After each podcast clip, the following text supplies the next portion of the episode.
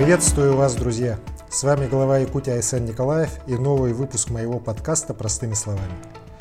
77 лет прошло с тех пор, как советский народ ценой огромных жертв и потерь одержал победу в Великой Отечественной войне.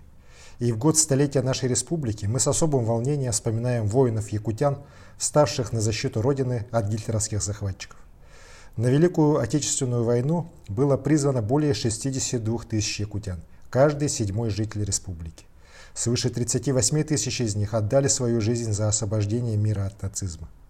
Мы гордимся якутянами-героями Советского Союза, гордимся каждым солдатом Великой Отечественной войны.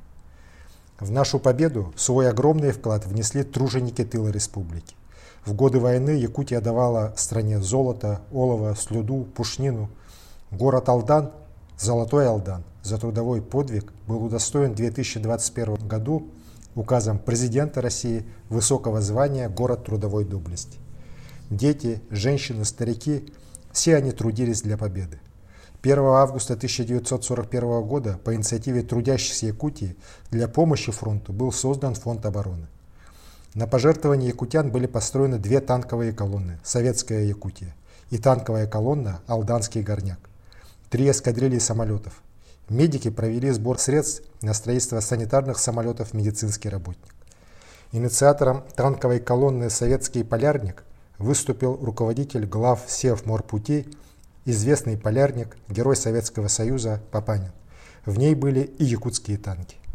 Рабочие и служащие Ленского речного пароходства собирали средства на строительство эскадры торпедных катеров имени Героя Советского Союза Ильи Кузина – речники внесли средства на строительство танка имени Героя Советского Союза, бывшего речника Якутии Красноярова Клавдия Карповича, прикрывшего своим телом амбразуру вражеского дзота.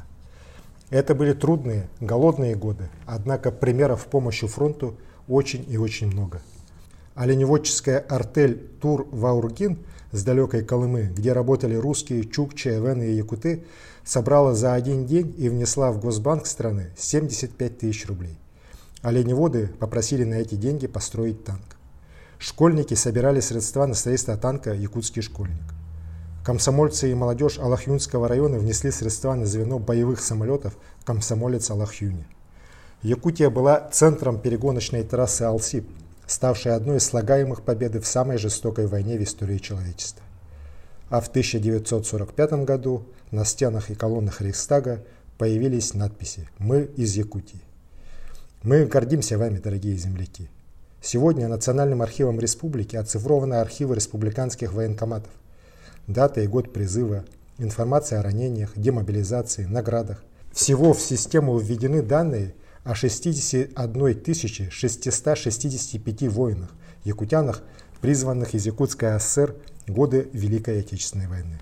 Это нужно знать. Каждый год десятки тысяч якутян идут в строю бессмертного полка. В 2019 году по всей Якутии прошли более 150 тысяч человек. И даже в годы пандемии, когда люди вынуждены были сидеть дома, бессмертный полк шел у нас онлайн. И вот впервые за три года всероссийская акция «Бессмертный полк» пройдет в Якутске в традиционном формате. Мы снова выйдем на улицы с портретами наших родных и близких. День Победы для нас очень важен особенности сегодня, когда враждебные силы вновь угрожают нашей стране и всему миру.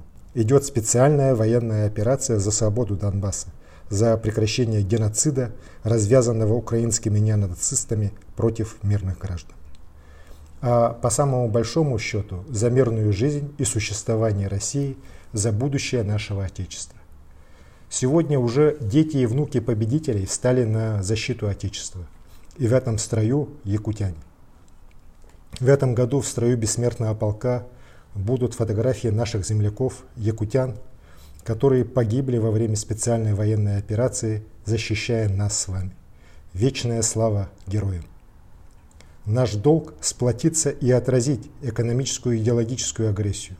У врагов одна цель – подавить мощь нашей страны, расколоть общество – потрясти все наши устои, заставить нас отказаться от главных ценностей. Но этому не бывать. Российский народ никогда не прогибался перед угрозами, от кого бы они ни исходили. И 9 мая всегда будет для нас священной датой. С Днем Победы!